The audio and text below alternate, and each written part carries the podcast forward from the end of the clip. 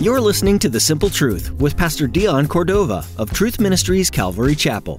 See, when it comes to salvation, God doesn't play favorites. When it comes to salvation, grace is extended to whosoever will believe. When it comes to salvation, grace is extended to whosoever calls on the name of the Lord. But God does show extra grace toward those who love and serve Him. As we cling to the simple.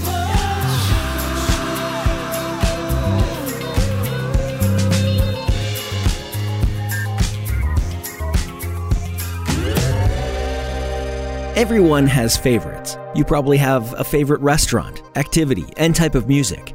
You may even have people you favor over others. Does God have favorites? Does He treat people differently? Today, in Pastor Dion's teaching, you'll learn that God welcomes everyone with open arms. He doesn't show favoritism to those who want a relationship with Him. However, God does pour out extra grace on those who will serve Him with their hearts and lives by physically and spiritually blessing them. Now here's Pastor Dion in the book of Luke, chapter eighteen, with today's edition of The Simple Truth. The rich young ruler had not committed adultery, not stolen, not lied, not murdered, not defrauded. And because he hadn't done any of the wrong things, he thought that he was on the up and up. But he was measuring himself with the wrong ruler. He was measuring himself by works and by the law. The rich young ruler was claiming perfection or righteousness. But he was terribly wrong. Look at your neighbor and say, terribly wrong. Look at your neighbor and say, shame, shame. See, this rich young ruler needed to trust Christ for his salvation and a ticket to heaven. Jesus had emphasized this before. John chapter fourteen and verse six, read it out loud with me. I am the way, the truth, and the life. And no one, everybody said, well, how many? No one comes to the Father except through me. And the Apostle Paul explained this to the Galatians. Galatians two sixteen, read it with me. Yet we know that a person is made right with God, not by following the law, but by trusting in Jesus Christ. Say that again. But by trusting in Jesus Christ. So we too have put our faith in Christ Jesus that we might be made right with God because we trusted in Christ. It's not because we followed the law, because no one can be made right with God by following the law. It's by trusting Christ. Say it again, what? Trusting Christ. So when this guy comes and, and Jesus says, well, you got to have kept the commandments. That's the first order of business. It's all of those I've kept from my youth. I don't have anything to suck in. And then so Jesus says, hey, well, listen, you're measuring yourself by the wrong standard. Jesus could have screamed at him like a Pentecostal preacher and slammed this guy with guilt and condemnation for pleading not guilty, because that's what the guy was saying, not guilty. I haven't, I haven't done anything like wrong ever. But instead, Jesus looked at him with love and compassion and revealed the man's heart problem another way. Everybody say another way. You know, sometimes the Lord will try to reveal His word to us in hopes that we'll see the reflection of ourselves and make the adjustment, but sometimes we're just a little blind. Sometimes we're just not that sharp. Sometimes we don't want to see it. And so Jesus tends to bring it to us in a different way. Look at your neighbor and say, a different way. So Jesus reveals this guy's heart problem another way. Jesus said, one thing you lack. Say it out loud. One thing you lack. Can you imagine that one thing? I, I'm pretty sure you and I have got five, seven, ten, twelve, thirteen things, huh? But this guy, one thing. He said, go sell all that you have, give the money to the poor, and come and follow me. See, the Lord was trying to get this man to realize when He showed him the scriptures that What he was doing is, is he had covetousness. He had greed in his life. He was holding on to his riches and hoping that that was going to be enough, because by the consensus of that particular culture, being wealthy was um, kind of an, an evidence, so to speak, that you were blessed of God and you were right with God. So Jesus is trying to show him that, well, have you kept the Ten Commandments? Not ten, but the last six. Have you kept the last six of the commandments in your relationship towards others? Well, yes, I have kept them all. Hmm, he doesn't get it. And so Jesus gives it to him another way. Has Jesus ever used his missile guidance targeting in your life? You know, when he has to tweak it a little more to give a direct hit when he's targeting us. And that's what Jesus does. Jesus invited this man to take the plunge. He invited him, let go of your kingdom and join mine. Jesus was saying, trust me. Everybody said what? Trust me. That's what he's saying, trust me. Have you ever been invited to take a plunge? To get married? Buy a home? Have a child? Change careers? Invest your nest egg in a new business? Taking the plunge is risky and scary. The vulnerability makes us nervous and anxious. We like to control our environment. We like to keep ourselves secure. We usually like to trust ourselves. Hmm? Some of you can't even stand somebody driving your car. I don't want to be in the passenger seat. I, I want to drive. The rich young ruler had been managing his life, but he hadn't put his trust in Jesus. There's an incident in the Old Testament that illustrates this perfectly. God gave the Old Testament prophet Ezekiel a vision of a mighty, mighty river. Everybody say river. God told Ezekiel, put on your board shorts and come and jump into the water. Well, Ezekiel jumped in, but he stayed on the shallow end next to the bank. See, he wanted to stand on his own two feet, ankle deep. But then the Lord said, no, come on deeper. And so then he went knee deep. And listen, no, no, come on in deeper. And then he went waist deep. Well, guys, he stayed on the shallow end and he went waist deep. And then Ezekiel said, that's as far as I go, God. God invited Ezekiel to jump in the deep end. Come out here where I am, he was saying. Ezekiel wanted to run and go get his life vest. I'll, I'll get out there, but, but, but, but let me, let me go get my life vest. Let me get my personal raft. Let me go get my redneck flotation device. God had to explain to Ezekiel that salvation and his kingdom are on the deep end, and you need to trust him alone. The rich young ruler had probably taken plunges in business, in relationships, material investments, but the most important plunge of all, eternal life. Jesus is saying, so then all you need to do to secure heaven, to secure your life, is let go of your kingdom. It wasn't about the money. It was about how he was holding on to it. How he would only go so far because he was anchored to it. And he's saying, let go of that. And come out into the deep and trust me. This man couldn't do it. The most important plunge of all, eternal life. And this man walked away from it, sorrowful or sad. Everybody say the word, what? Sad.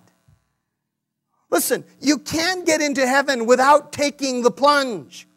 You can't get into heaven without complete surrender and dependence on the Lord. You can't get to heaven unless you pull up anchor and trust in Jesus. Jesus even used a popular euphemism or hyperbole to illustrate this point. Jesus said trying to get to heaven by your own goodness or merit is as impossible as getting a camel through the eye of a needle. A literal camel and a literal needle. Jesus was using humor. Everybody say humor. Yeah, Jesus liked to use humor. He's talking to him. He says, hey, listen, the thought of you getting into heaven or getting salvation on your own, by yourself, huh, that's like, that's, that's an impossibility. It's like getting a camel, which was the biggest animal in that part of the world, in Israel, the biggest animal they'd ever seen, and the eye of a needle. In fact, let's read it. Jesus using humor. Here's what he says. And when Jesus saw that, he became very sorrowful, the man. He said, how hard it is for those who have riches to enter the kingdom of God, or those who are anchored in something else to enter the kingdom of God. For it is easier for a camel to go through the eye of a needle than for a rich man to enter the kingdom of God. And those who heard it said, who then can be saved? But Jesus said, the things which are impossible with men are possible with God. Now, guys, it's impossible to get the camel through the eye of a needle. But people keep trying. Look at your neighbor and say, I've tried. Just look at him. Ah, people keep trying. Whenever I ask religious people about heaven and how they know they're going to heaven, I hear them trying to squeeze the poor camel through the eye of the needle. I'm a good person. Ah! I go to church. Ah! I pay my tithes. Ah! I try to get along with others. Ooh! I give to charities. Ooh! Poor camel. Everybody say it. Poor camel. Jesus said, you can't twist, turn, squeeze, or manipulate your way into heaven. You can't work, earn, or buy your way in. Whew, that's when the disciples thought, well, I mean, if the rich people who are supposed to be, it's supposed to be the evidence of God's blessing on their life, and they're the godliest people, and, and they can't get in, then who can get into heaven? What's my chance here? Huh? That's when the disciples asked, who then can be saved? Who can make it in? Everybody say it out loud. Who can make it in?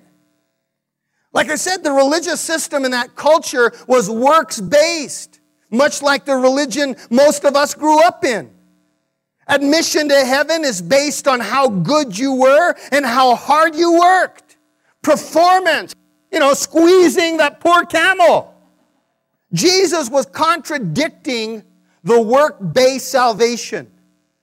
Salvation, heaven, eternal life, Jesus said, is only possible with God.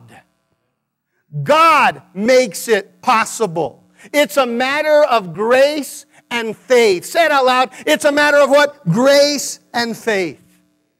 Not you pulling the camel. And that's when Peter wanted to qualify his and the disciples' standing. Peter asked, we've believed and, and, de- and depended and surrendered to you everything. We've taken the plunge. Where are we in all of this?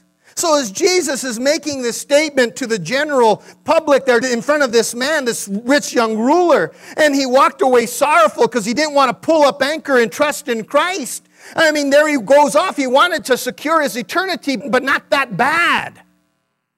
And so he walks away. And so the disciples are thinking, well, well, listen, Jesus says, people who don't pull up anchor and trust in me, it's hard for them to ever get into heaven.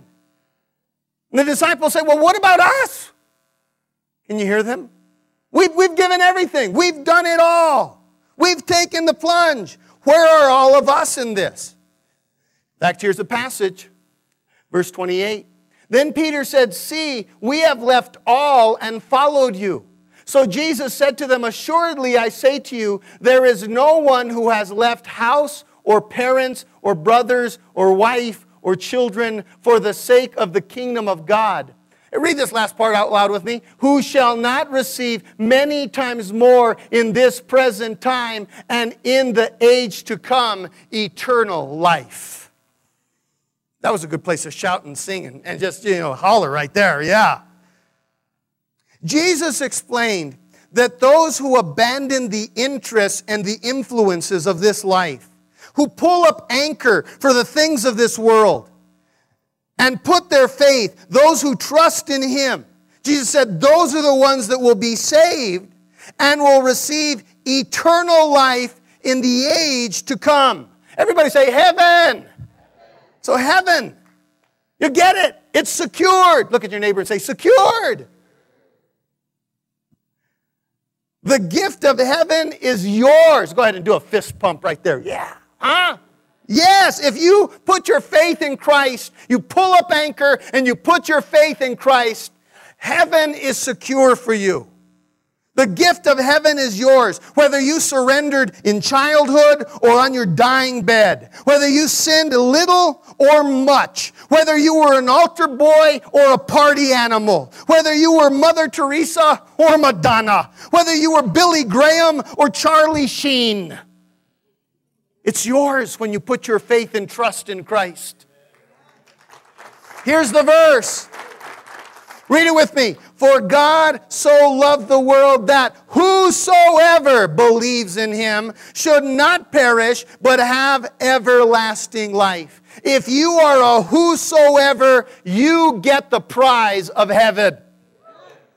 Secure. Look at your neighbor and smile at him. Secure. Don't worry, you're not going to be like that seagull. No way. But there's also something more that Jesus said we will receive after surrendering to Him.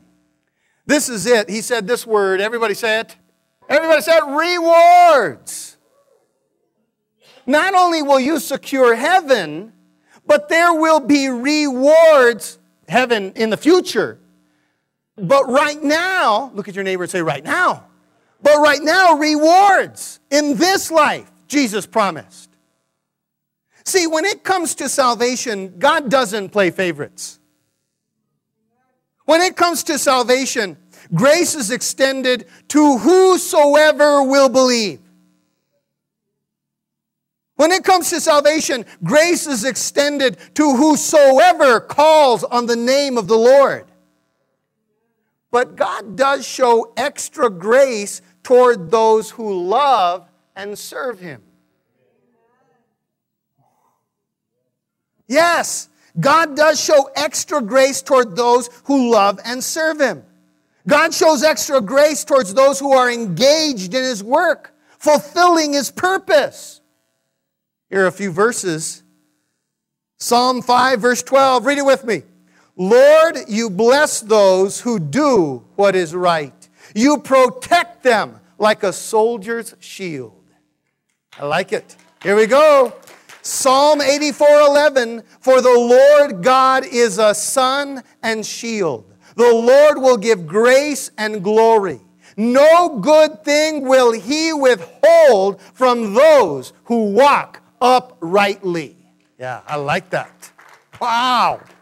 Wow. And then Psalm thirty-seven twenty-three, when a person lives for God, God orders his steps. And though he stumble, he will not fall, for the Lord has hold of his hand. So we can never outgive God. Whatever it costs us to follow and to serve Him, sometimes it costs relationships. Sometimes it costs us a job because they didn't like the way we changed. A relationship because they didn't like the change that was taking place in us. Sometimes it costs walking away from certain things. I remember way back, I was probably just twenty-one, and I, I led a, a guy to the Lord who was the driver for the Coors truck. He delivered beer. And it was a lucrative business. Plus, you know, there were benefits. And I remember after I led him to the Lord, it was shortly after as he was growing. He thought, I just cannot continue to peddle that. You know, I've had this job for, I think I had it like for six, seven years already. It's tough to let it go, but I want to honor the Lord with my life. And I don't want to be the Coors guy. I want to be a Christ guy. So he left it. Your story might be similar. You might have left some relationships, some things behind that cost you. Sometimes forgiveness costs you. I remember when we had a, a business, it was a telephone answering service, and it was very lucrative. And I remember that one of the employees that we had was working for us, and she decided to undermine and try to steal our customers and take our business out from under us. And Sylvia and I gave it to her. Rather than fight, she took our equipment and everything. She told us she would do it from, from her house, and that way she wouldn't have to travel and we wouldn't have to be worried about anything. And, and so, you know, it sounded good and she conned us. But, but nevertheless, the idea was is that, hey, sometimes forgiveness costs you. You let it go. You hear what I'm saying? But here's what I want to tell you, what Jesus just told us. Whatever it costs you to serve and to follow Him, He will repay many times over in this life. Whatever friends or family you've lost, look around.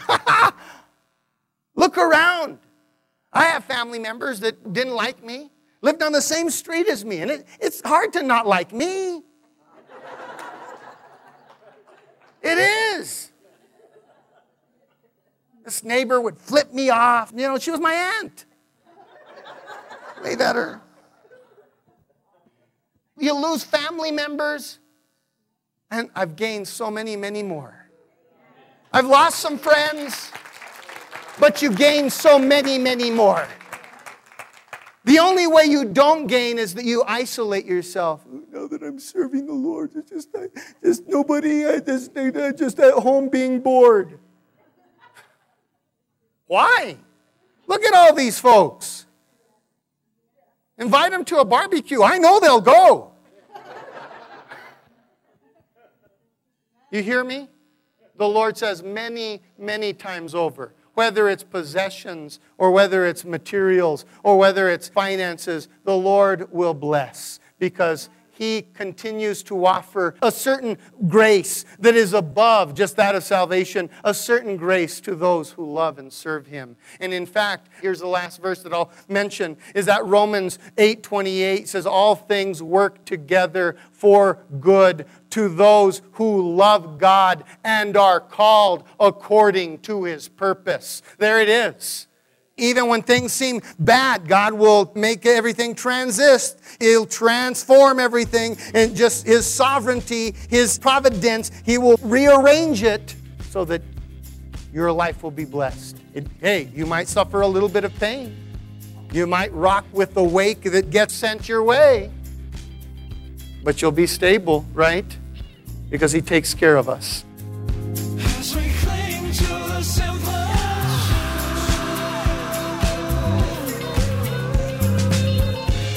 We're so glad that you joined us today for The Simple Truth. Pastor Dion Cordova has been sharing from the book of Luke, one of the narratives of Jesus' life on earth.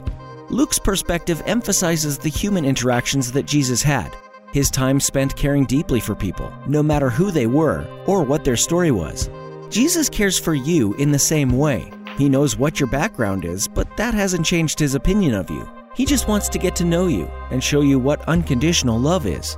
His grace is big enough to cover all of your sins, and He's offering you a new life today. We'd love to tell you more, so please give us a call. We'll share how Jesus can impact your life forever and what steps you can take to begin a relationship with Him. Our phone number is five oh five, seven five three, four three six three. That's five oh five, seven five three, four three six three. We'd like to encourage you to get involved with a local church as well. This will be a place that you can ask questions, learn more about Jesus, and find support as you grow in your faith. Are you in the Espanola area? If so, we'd love for you to come visit us at Truth Ministries Calvary Chapel. We meet on Sundays and Wednesdays for a time of worship, Bible study, and fellowship. Find out more and get directions to the church by visiting t m calvary dot com. That's t m calvary dot com. Our time with you is coming to an end today, but we want to thank you for tuning in, and we hope you'll join us again for more from Luke right here on The Simple Truth.